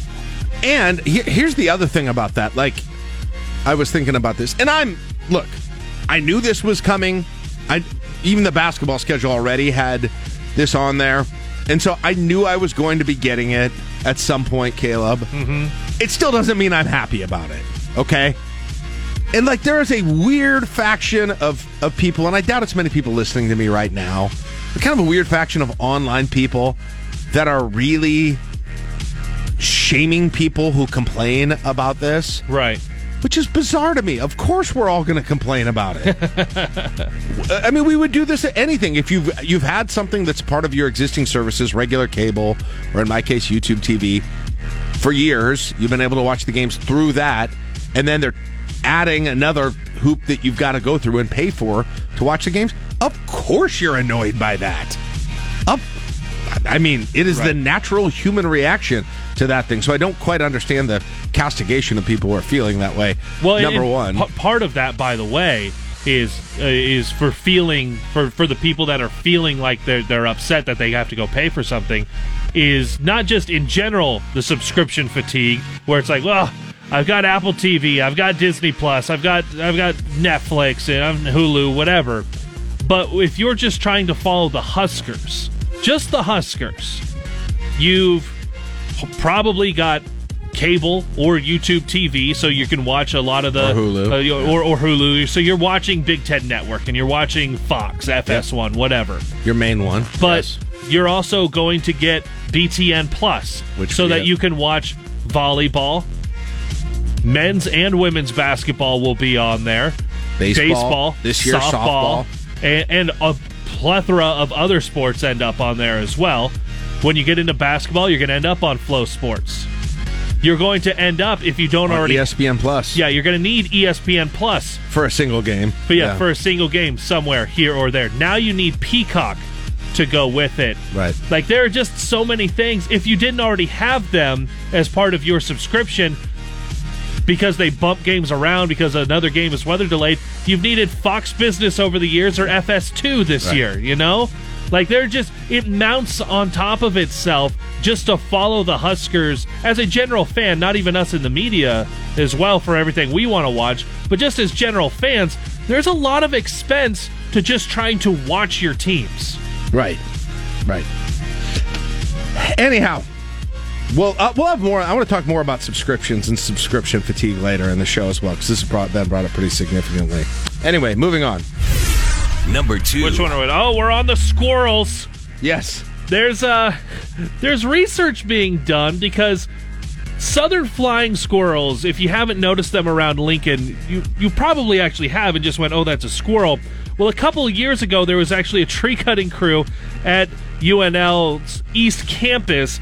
They saw a head pop out and we're going, "Okay, well, that's a southern flying squirrel." And since then, folks have been trying to map out where these are across the city of Lincoln and especially on UNL's campus. This is crazy. I've never seen one of these, and so I want to see one, number one. Like when they say flying squirrels, I, I mean, I understand they're not flying through the air like a bird, but like I really want to see one of these flying through the air because I have not seen this yet. When, when they take Nebraska. off from one branch, and Yeah, it's kind of like they're kind of like they're paragliding. Yes. I, I I very much am looking forward. If if these are in Lincoln, there's not a ton of sightings. Evidently, uh, they said they've got about 35 different locations. They've seen these things, and I think we talked about these about a month or so ago as well. But it continues to be something that they're looking into, and it's almost like they are are a bit surprised in terms of their frequency here in this area as well. Um, and evidently, it's over in the university area when they're seeing them, and they've had about 35 people, and evidently in areas that have old, larger trees. So not your, not your like, not your new areas of Lincoln as well. They they want the aged trees. Right. Journal Star actually p- printed uh, a reported sightings of of them, and they're kind of concentrated in sort of the older kind of country club Lincoln Southeast area. There's there's quite a bit, and then you've got another chunk of them that's um, that's up sort of 56th and to the to the south of 56th and O against some older neighborhoods that are out there as well. So that's where you're usually seeing those. And if you see one, the university wants you to report where they're seeing it. They're they're charting it. They're trying to to figure out this. And and sometimes they're taking over bird boxes, bird houses as well. and there's some they're uh, kind of becoming a little bit of a pest it sounds like. Yeah. As well.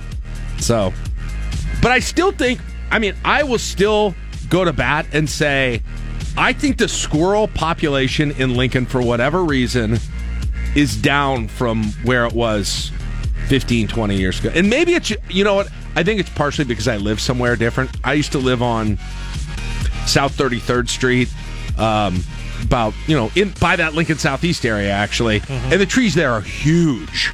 If you drive through there, that I mean, you could not drive anywhere without avoiding hitting a squirrel. The squirrels are not down in our apartment complex. Holy crap!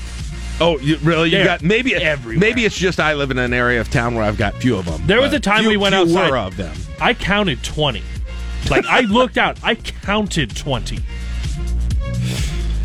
And then, and then the other thing is that what I've talked about a, a ton on this show, but I mean, Fox sightings, legit. I mean, legit weekly now. At least, at least once every two weeks, I'll see a fox. Um, usually when driving to work early in the morning, uh-huh. but once every two weeks at this point. They're all the time, all the time. And I've seen like three coyotes as well. Yeah. So anyway, Animal Thunderdome continues Yeah, to grow baby. in Lincoln with the flying squirrels. All right, moving on. Number one. Well, it is the end of spooky season, but what Halloween candy has the scariest amounts of sugar?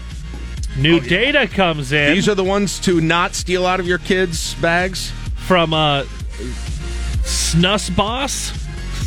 That's who did the research. What, like like like nicotine? yeah, they're the nicotine pouch okay, enthusiasts. whatever. and- You don't need to give them the, Wha- the credit. Uh, Nerds is the candy with the highest sugar quantity, with 93 grams Yeah, I'm not surprised. of sugar. Uh, I can feel my teeth rotting when I've Sour. Patch Kids close in there. Swedish Fish next.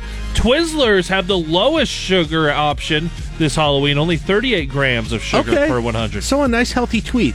I used to like to bite the ends off my Twizzlers and use it as a straw. As long as none of us are eating candy corn. Uh, yeah, There you go. All right, thank you very much. Now you know which uh, which specific sh- uh, foods or candies to avoid tonight. Seven fifty six on KLIN. When you're thinking Huskers, Makes a catch. 15, 10, 5. Touchdown, Nebraska. Think 1499.3 KLIN. You've worked hard for what you have your money, your assets, your 401k, and home. Isn't it all worth protecting? Nearly one in four consumers have been a victim of identity theft. LifeLock Ultimate Plus helps protect your finances with up to $3 million in reimbursement. LifeLock alerts you to identity threats you might miss, and if your identity is stolen, your dedicated U.S.-based restoration specialist will work to fix it. Let LifeLock help protect what you've worked so hard for. Save 25% off your first year on LifeLock Ultimate Plus at LifeLock.com slash aware. Terms apply. Oh, oh, oh, O'Reilly! You need parts? O'Reilly Auto Parts has parts.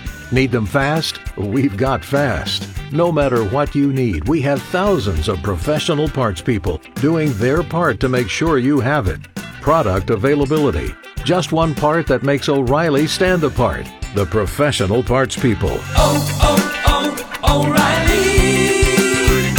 Auto Parts. Live from the Momo Pizzeria and Ristorante Studios at 44th and O. Morning radio for the entire capital city. This is LNK Today with Jack and Friends on the voice of Lincoln, 1499.3 KLIN. But first, your fantasy Huskers keyword for a chance at a $100 prize pack from Valentino's at Alumni Hall. All right, it's 810, October 31st, 2023, aka Halloween. And it is time for some fantasy Huskers.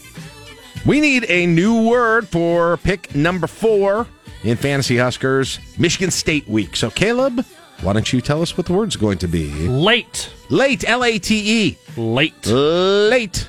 Wow, you are the worst. I'm not even going to explain that. I don't want to explain that. Um, but if you text in late L A T E to 402 479 1400, you will be in the running to grab pick number four for Fantasy Huskers. And uh, if you get that pick, you will be asked to predict when in the game between Nebraska and Michigan State will the first turnover occur. Either team. Either team. And again, a good clarification is it's got to be a turnover, meaning it's got to be an interception or a fumble recovery. What that means is that does not count a turnover on downs.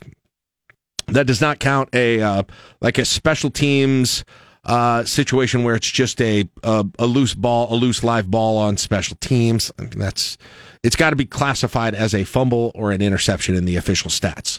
So whenever that first happens, just to anticipate or head off any controversy that goes along with that, whenever that happens, time remaining and quarter. Are we uh, in the first quarter the whole way so far? No. Matt took second quarter 1050. Ooh, 1050. All right. That'd be interesting. Do you think we'll get out of the first quarter? If you had to do this, would you pick the first quarter? I'm picking the first five minutes of the game. Jeez. Can, I mean, the good, I shouldn't even say this. The good news is, after the last two weeks, there's no way, Caleb, that Nebraska, you just, it's like physically not possible to do it earlier. All right. Uh, The only way is if it's some kind of a Nebraska's receiving it, it's some kind of bullet kickoff right to one of the up men, and it bounces off them, their chest, and goes right into the kicker's hands. Well, now and it takes one second. Now you've put this into the universe. They have they it took 9 seconds last time. Right. Right. There there is a there's some wiggle room on the opening kickoff. So what you're hoping for is Nebraska wins the toss and defers and you go, "Good. Can't have it in the first 10 seconds now." Anyway, I am. ge- I feel like I'm representing and I'm defending a, a lot of you right now. Uh, I, I think I am. I know Yes. we, we call KLIN the voice of Lincoln, but really it's Jack Mitchell. No, not not not usually. No, I'm not saying I always am.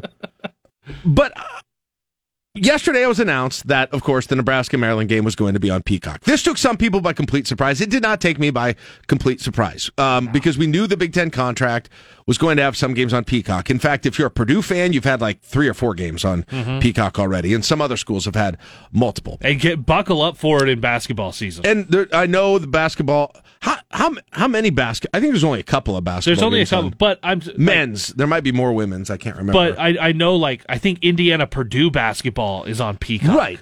And so like, there's some big games. like I I had thought I was going to try and figure out a way to get Peacock no matter because I, I knew so many basketball games were going to be on it that I was going to get it. I was sort of hopeful that Nebraska because this is the last TV announcement for Nebraska this year. We know I, I the Wisconsin game is going to be on NBC is what it sounds like. So and the Iowa game's already set. So like I was hoping Nebraska would get through the season without being on Peacock, just so I wouldn't mess with adding another subscription before this. Um, that said, I understand how to add the subscription. I got a lot of subscriptions.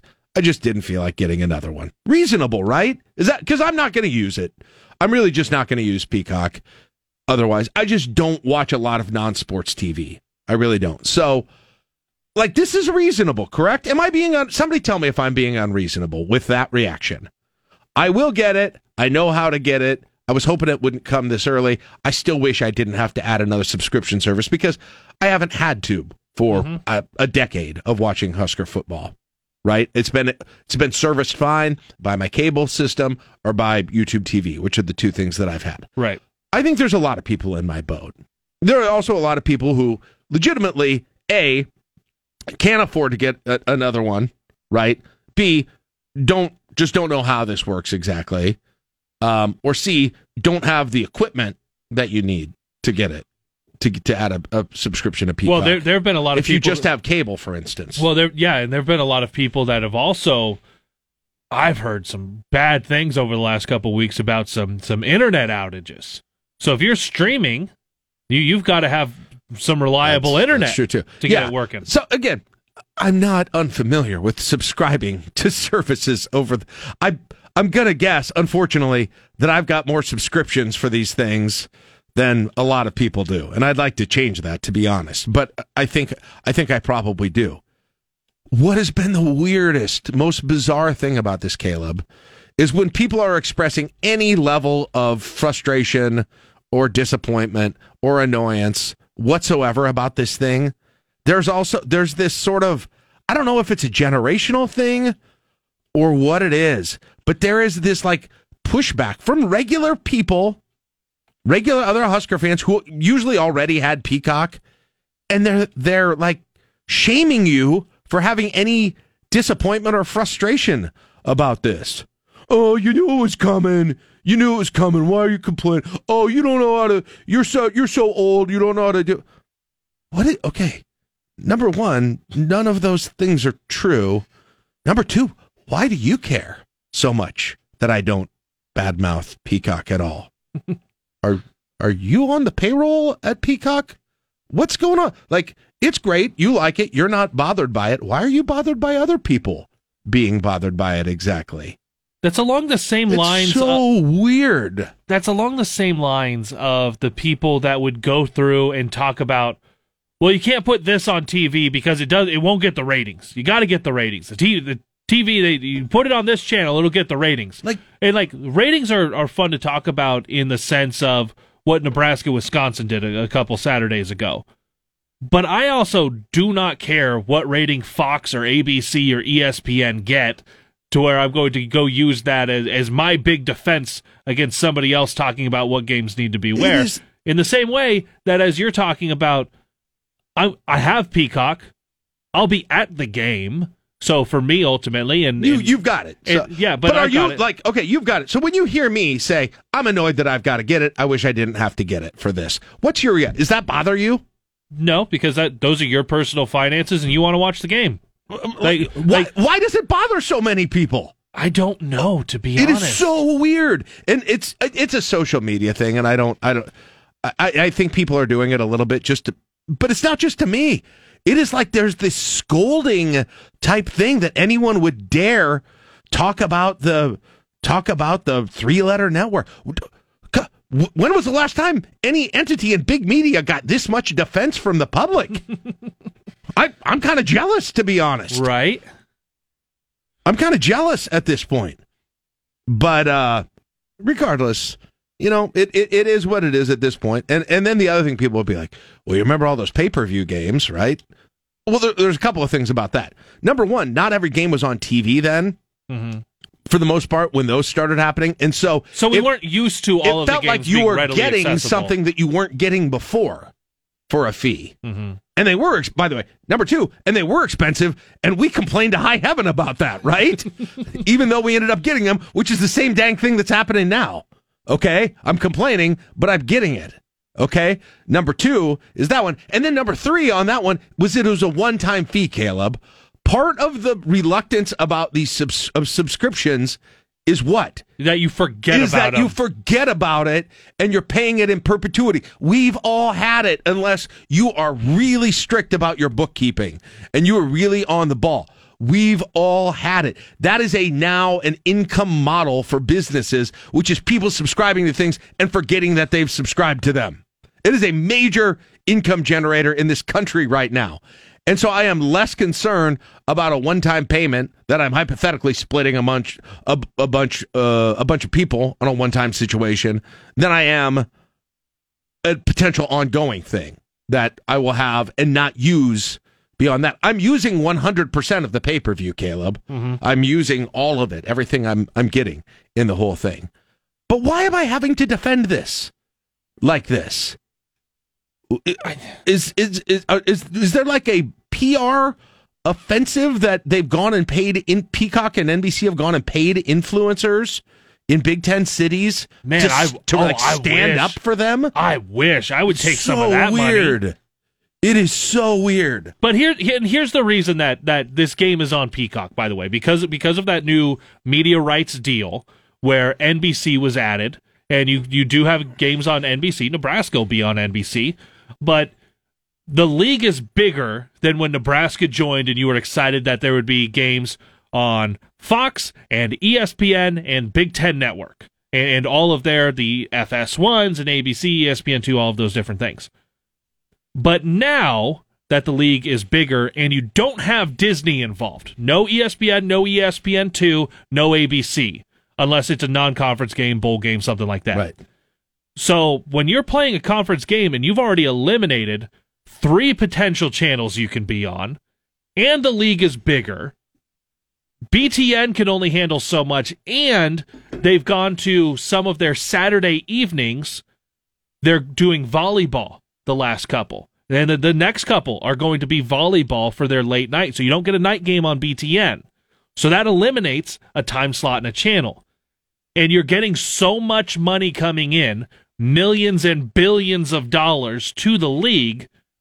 Well, they're paying for a product. And at some Right. point, either it's going to end up that that's the only game left and Peacock gets it, or at some point Peacock is high enough in the in the in the waiver wire that they go, we want the Nebraska Maryland game. Right. Okay, it ends up on Peacock. Like that's that's the reality we're living in, and I, eventually, I know right now you you see in two days you'll watch Thursday night NFL on Prime.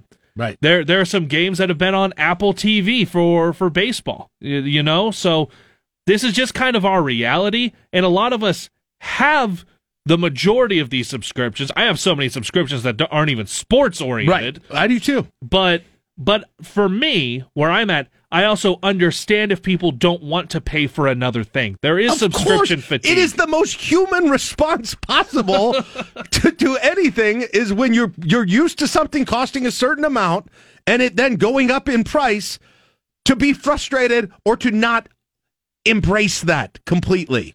To when it adds cost, it is the most human. It is the most capitalist response possible to this whole thing. Uh, dollar menu is not a dollar anymore. Right. Are there people hovering over you if you're complaining about the, the price of gas going up? right. By the way, the thing that we have not mentioned, and thank you to the several several people that have texted in and said it, and thank you to, to everyone I saw on social media bringing it up as well. I know it's not a visual medium, but KLIN is free. Yeah, And ev- every Husker game free right here. Like, uh, absolutely, and one hundred percent, one hundred percent. And I, let me be one completely super honest on one thing that I try not to do on radio that I've sometimes gotten some pushback from people here. I understand that if people have the ability to watch a game, they're usually going to watch a game instead of just listen to the radio. 100%. I would never imply otherwise because I know that is ne- it's just never true of me. Actually, one exception is there was one Nebraska volleyball game where things were going so bad I just turned on the radio and they they started coming back and and so that was better. but the vast majority of people, I get it, right? And and you're right. So, but but on this one, if you don't want to get the subscription, that is true. That is that that's more true than usual. Yeah. So it's it's a fair thing to point out. You can still have access, and I assume everybody knows that. So I'm not I'm not gonna you know say that a, Right. mil- a million times. You all know it's Well, I, I'm I'm mostly just thinking the the because there are a lot of people that you see on social media, and it's like, man, I, what what is the reach? But so many people weren't just saying listen to the radio, listen to the radio. They were specifically saying on Facebook and Twitter and different groups and in different threads, listen to KLIN. Right. So you guys are awesome. So thank you, thank you for plugging that Yeah. in, in all of this discussion. You can. You, we will have it. It'll be available. It'll be free of charge. But imagine if we made For it, now. Imagine if we added a charge, and then people got mad justifiably, and then the weird anti anti peacock, peacock people would come in and tell you and shame you for being unhappy that you had to pay extra. So weird. So I, I seriously think, I think Peacock. I think it was a Connor Stalions type operation, like they're doing at Michigan. They put ads on Craigslist or something and said, "Hey, if you want to go on social media or, or even just in your own life and shame people who are disappointed about Peacock, we'll throw a hundred bucks your way, or maybe give you a free subscription." I think that's what's happening there. If you guys are going to get Peacock, head to klin.com. We've got a, Yes. a, a story on there. There is a code there. That's good too. Yeah, there is a code. I might so, do that. So you can do the monthly or you can do an annual one, and the annual one will actually save you money. It'll be like you're doing six months. Uh, you're doing a, a, a year for the price of six months. It's like $35, $36. Right. Uh, Big Ten fan is the code, but you can get the link directly to everything at KLIN Right. in our story. Yep. Absolutely. All right, it's 825. We'll take a break. It's LNK today with Jack and Friends on KLIN. Hear the Huskers, home and away. Now streaming live on the KLIN app and at KLIN.com. Waiting on a tax return? Hopefully, it ends up in your hands. Fraudulent tax returns due to identity theft increased by 30% in 2023. If you're in a bind this tax season, LifeLock can help. Our US based restoration specialists are experts dedicated to helping solve your identity theft issues. And all LifeLock plans are backed by the Million Dollar Protection Package. So we'll reimburse you up to the limits of your plan if you lose money due to identity theft. Help protect your information this tax season with LifeLock. Save up to 25% your first year at lifelock.com slash aware. Oh, oh,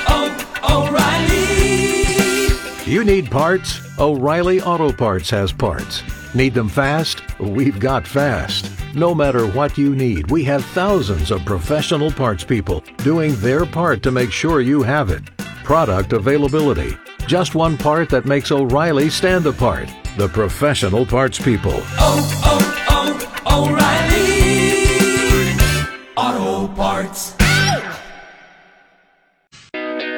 Waking babies in the North Bottoms and then helping them ace the ACT since the 90s. It's the voice of Nebraska volleyball, John Baylor. All right, 837. Welcome back. Glad to have you back with us. Halloween Day.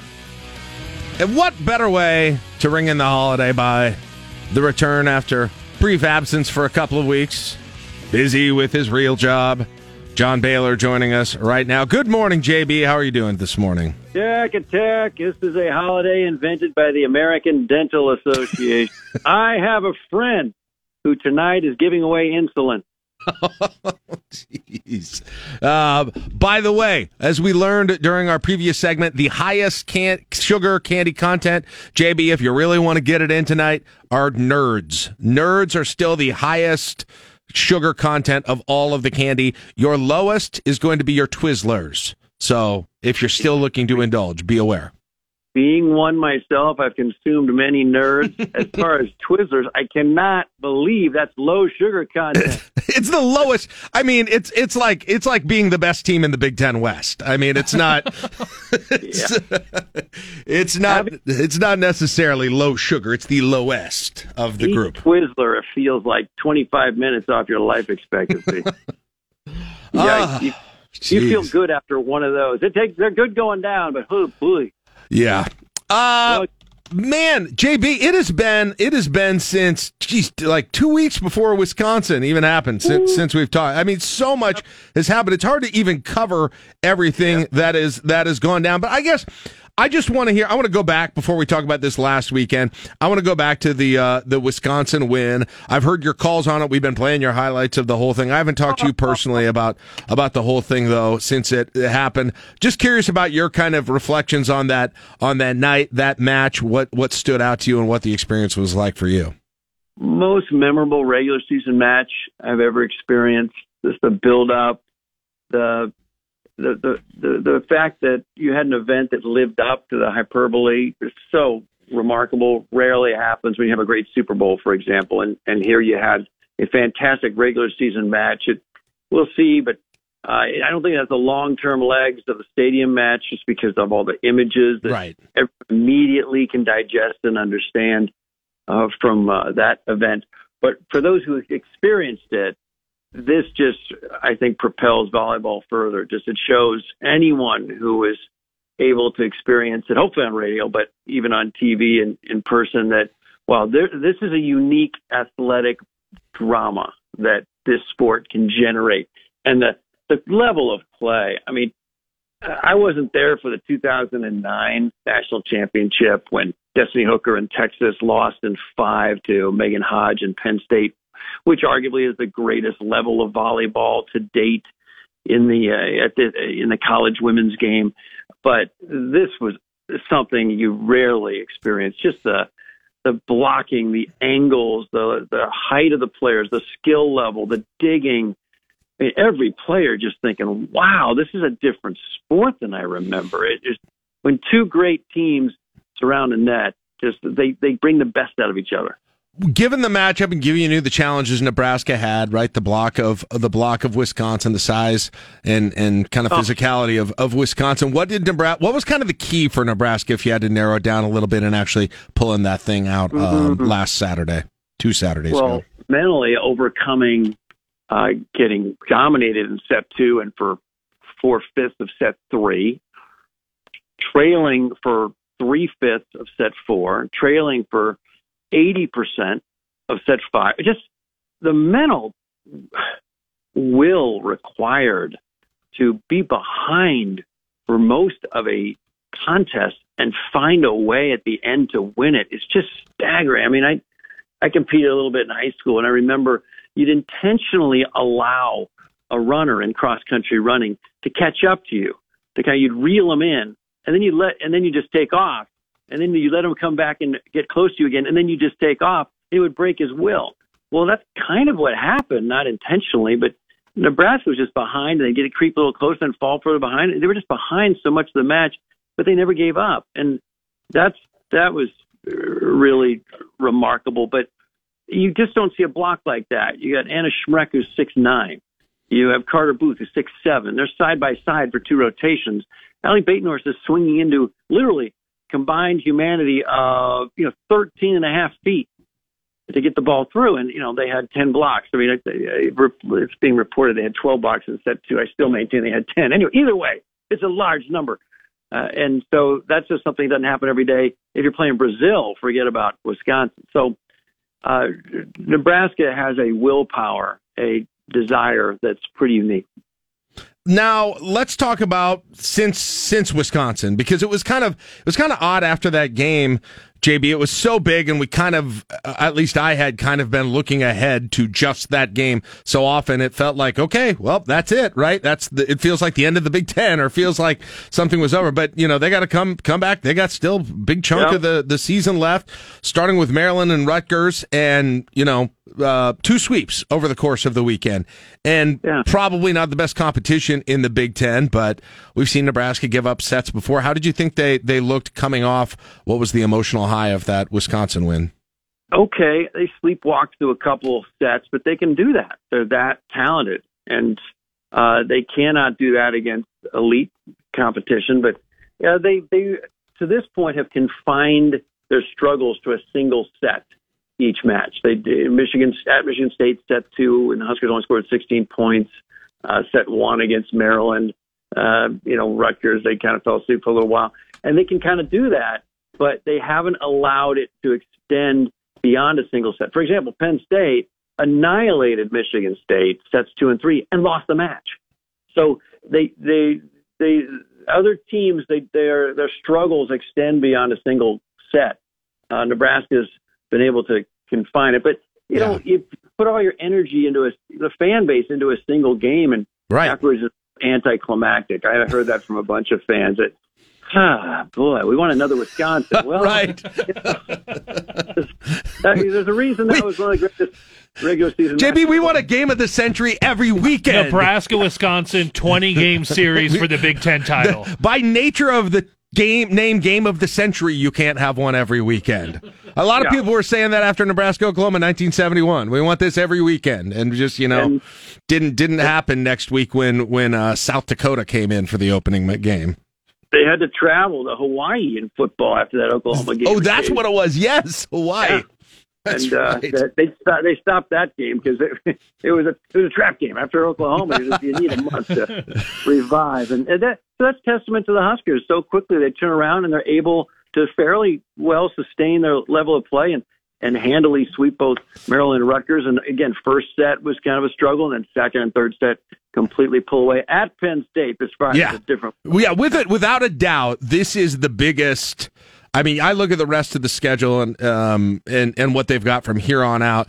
They're at Rutgers, then they have home games against Northwestern, Illinois, Minnesota. Go to Iowa all before they get those two at the end against Wisconsin and Minnesota. So, like, this is definitely the biggest hurdle sitting in front of them before they get to Wisconsin again. Um, But as you mentioned, you know, Nebraska swept Penn State here. Penn State's looked good at times. They've had some struggles at time. I, I still think this is going to be a, a five set type situation here against Penn State. What do you right. think? Well, it might be right, but we've had a lot of success out there, and uh, we've we've dominated this series of late. And Penn State's really missing an effective second outside hitter, and they're really missing an effective right side hitter. This is awfully late in the season to to really have uh, un- unreliable terminal uh, hitters on the left and, and right side. And um, uh, you know, the other thing that crosses my mind is Penn State's got a bunch of transfers, and they're late in their careers. Like Jess Mruzik, she's a junior. She spent two years at Michigan. She's kind of, you know, synonymous with Michigan. And then, of course, Mac Podraza, four years at Ohio State. So she's being borrowed by Penn State for a semester. And you wonder if emotionally it means the same thing. I mean, everyone will always you know, remember Mac Podraza as an Ohio State Buckeye, and here she is in a Penn State Uh, uniform. Mercenary, the mercenary nature of the transfer portal. I just wonder if there's as much fight in the belly as there might be if it was Michigan still for Jess Mruzik, if it was Ohio State still for Mac Podraza. We'll never know. But when you have a a, a prevalence of transfers on your team, you, you chemistry is an issue certainly early season. But if you wonder if, if adversity strikes, if there'll be the same buy-in as there might be if they all came through together starting as freshmen. Yeah, that's that, you're probably you're, there's probably some truth to that. And that probably is true of the transfer portal everywhere, right? Um, I, I think a little bit that just kind of goes along with the are saying- territory. some people, are, some people are saying right now, Jack. Whoa, whoa, JB, JB, slow down. Uh, Texas last year, hello. True, true. Uh, you got Logan Eggleston. You got Kayla Akana. You got Zoe Fleckett Libero. You got. I mean, it's an all-star team. Yeah. Uh, so you know, there's. Uh, it can be done, but It yeah, can be the Asia O'Neal in the middle. I mean, come on. I mean, uh, I could have coached that team to a solid regional final finish. Uh, I mean, so, let, let me ask let me ask you this about Nebraska. I don't know what the timetable is on Lindsay Krause. I don't know that it's been even said. Um, I think the thought is you still want to get her back during the regular season. I, I assume. Um, w- what does it look like when she kind of mixes back into this group after having been out for a while?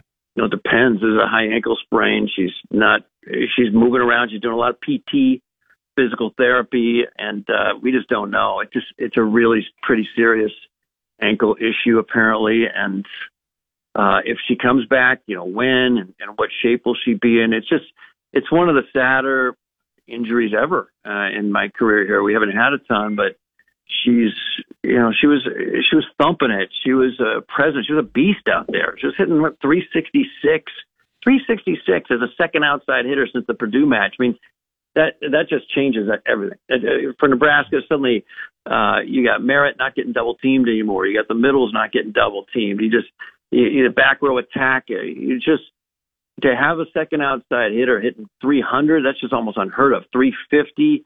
I mean, you can you can go a long way with that. And then out of nowhere, an innocent little uh, drill in practice, yeah. she steps on somebody's ankle. It just she's been snake bitten. It's really sad. She's an in-state kid who is one of the great recruits, greatest players in high school history. Four straight national uh, state titles at Omaha Skutt. And smart kid, uh, really bright student, English major and then this right before the Wisconsin match, and you never know when she might get back. And she's got one year of eligibility left, so it's it's pretty sad. I thought her time had arrived, and I guess not quite yet. Well, uh, and a high ankle sprain can take. I mean, they depend. Like they they can do. You can be six, seven weeks. It's in football. Sometimes it's a lot less than that, uh, which is interesting. But um, we'll see. But uh, I mean, still, you would hope that timeline, even if that's what it is, that that's something that hey, whether you're talking about that last Thanksgiving weekend or then into the tournament, at some point you'll see her see her again this year. Um, okay, looking ahead. I know we don't like to do this, but I'm going to ask you anyway here. Uh, uh, what how how safe is Nebraska? I guess I guess the question is how much the, would the wheels have to fall off for Nebraska to lose a top four seed in the NCAA tournament? Obviously, being relevant and important because that would mean you stay in Lincoln all the way through up to the Final Four. Great question. Probably two. You'd have to lose two matches to put that at risk. One match probably wouldn't do it. But uh, you know, great news is none of the future matches are on Peacock. So that, oh, don't get me started. Don't get anybody started.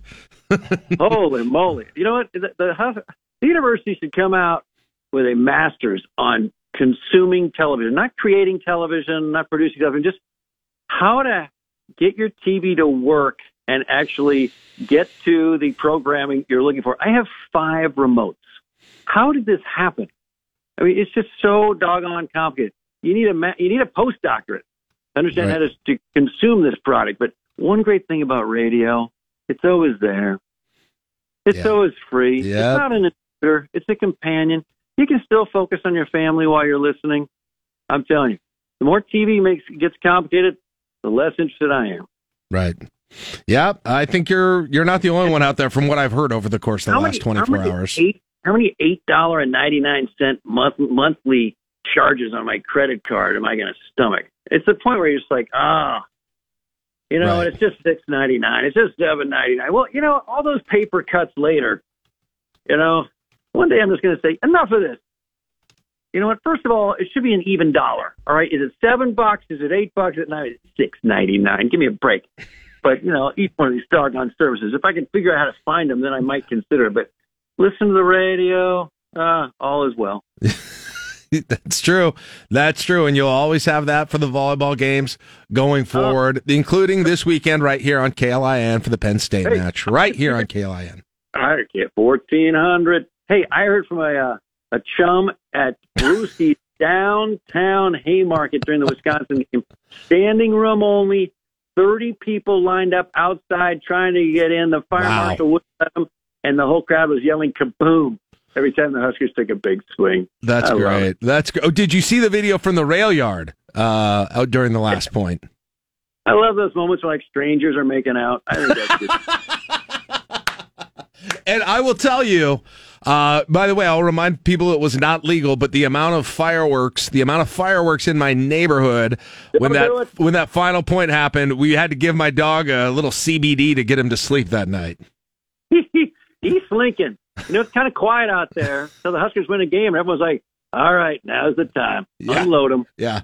Oh, uh, by the way, I wanted to have uh, one other thing, and I know uh, this is probably covering ground we went over, but I just I feel like Merritt Beason is is is continuing to get better and and continuing to really come up in that Wisconsin match, especially. Uh, just clutch, I thought, throughout the entire match. We knew she was very good, right? There was no no secret to that. But man, it's been impressive the way that she's come up here late in the season in big moments potent not just from the right side, which right side hitters have to be, but from the back row, which is very unusual, and not just the back middle, but from the back right as well as a right hander. That's a tricky angle. She's she's effective from both spots. And then on the left side, that's maybe her strongest location. So in four spots in you know over the you know six rotations, I mean she is always an option. You can set her anywhere. She's a really good blocker. She's an amazing person, so poised, articulate. Her uh, teammates love her. What a pickup! I mean, she's one of the if you've got your all portal team all time, Oh yeah, right? She's your starting right side. yeah. But yeah, she's she's really helped out. And um, you know, who who predicted that Whitney Lauenstein would retire? Yeah. And I understand she might be working out and thinking about coming back at some point for some school, which is great news. But I mean, for, out of nowhere to pick up Merritt Beason, uh, this she's without her, then you know it's a totally different thing. Well, I guess it kind of goes to what you're talking about earlier, though. You know, she's come in, she's a captain. She's, I mean, she does not feel right. Like, you know, she does not feel not bought into this system by any means. Oh, it's a great point. Yeah, Yeah. she's all in. And again, she's the lone transfer. You know what I Right, mean? That- right. that- I see what you're saying. You don't have five people with name tags on the first day of practice. Right. That's a good point. Well, great to talk to you, JB. Uh, get to catch up on what's happening during this volleyball season. Boy, big. How many people have asked you, "Where's JB? I really miss him." All that stuff. Lots of them, lots of them. We've been getting on our, we've been getting Lincoln Arneal and Jeff Sheldon on during the time. We got Lauren Cook West on once. We got some, uh, no, no pressure, but we got some really good, we got some really good sit-ins when you're gone these days. You you traded up. Meanwhile, I'm looking for the first person to lament my absence. I'll let you know if it happens. Please do. good to talk to you, JB. I appreciate it. Have a good call this weekend. Jack attack. There you go, John Baylor, voice of Nebraska volleyball. 854, we'll take a break, wrap it up after this on KLIN. You're listening to LNK Today with Jack and Friends on 1499.3 KLIN. All right, welcome back, LNK today with Jack and Friends on KLIN. You know when you when you show up about an hour later for work than you usually do, Caleb. It oh, makes did, up- it- did this feel like it, went ma- fast? It makes the morning go a lot faster. Tell you Come what, on. I shot uh, yeah, hour late, few minutes late on the uh, on the show. I did thank you for uh, for Caleb for covering. You know what? I don't- I don't feel did- so I bad about the left my keywords. phone in the in the in the basement. I don't feel so bad about the keywords enough. now. You had to work Yeah. extra. You had to work extra by getting the mic uh, on this. Uh, hey, I want to remind everybody Friday is the Salvation Army Turkey Drive, and um, we're going to be out at the Williams Williamsburg Hy-Vee and the 70th and Pioneers Hy-Vee. So both of them will have various stations, various personalities out there. I am going to be out there over the lunch hour at the 70th and Pioneers Hy-Vee. So if you uh, want to do some shopping for the weekend, also maybe make a donation uh, of food or cash for the Salvation Army to benefit their turkey drive. Again, they've told us that they have so many requests for meals, and the actual the bird, the meat is obviously the most expensive and the hardest part to supply of that whole thing. So KLIN listeners and Broadcast House listeners over the last several years have kicked in a bunch when it comes to making those meal distributions possible for the Salvation Army. And it might seem a little bit early right now, but they need to get going with this to make sure they can get those meals out to everyone who needs them. So, Salvation Army Turkey Drive is coming up on, excuse me, on Friday again. Hy-Vee at Williamsburg, Hy-Vee at 70th and Pioneers. And I'll be there. I believe my times are 11:30 to 1:30 Yes. on Friday that I will be Yep, there. that's So when you'll come be on there. Come on over there and see us. All right, uh, that's it for the show. Thank you to John Baylor for joining us. Uh, thank you for hearing my rant on the anti anti peacock people. uh, and uh, thanks for Joe Jordan. Thanks to Joe Jordan for joining us. That brings us to tomorrow. Jiminy Christmas. It's already midweek. It's already what chaps your hide Wednesday. Yeah. Tomorrow at seven ten. So we'll have the Facebook post up this afternoon. Uh, you can always text in what's chapping your hide while the phone line's open for you at seven ten tomorrow. And it's a Wednesday morning, so John Bishop will join us too. He's one of those anti anti peacock people. Oddly enough, even though you know Oh. you would think he would be kind of stereotypically not that person, but he's under their thumb too. So I'm sure we'll get into that uh, as well as all the other things happening with Husker sports now. So there you go. That is all. Uh, that's all coming up. Hey, be safe tomorrow. Make sure you get candy for the kids. Okay, that doorbell rings. Okay, don't, don't you know? Be dress those kids up, warm them up, Yeah, get them out. They'll be okay. It's not going to be that windy. You'll be fine. You'll be fine. Top five coldest. Raise tough kids. all right, it's nine o'clock on KLIN Lincoln.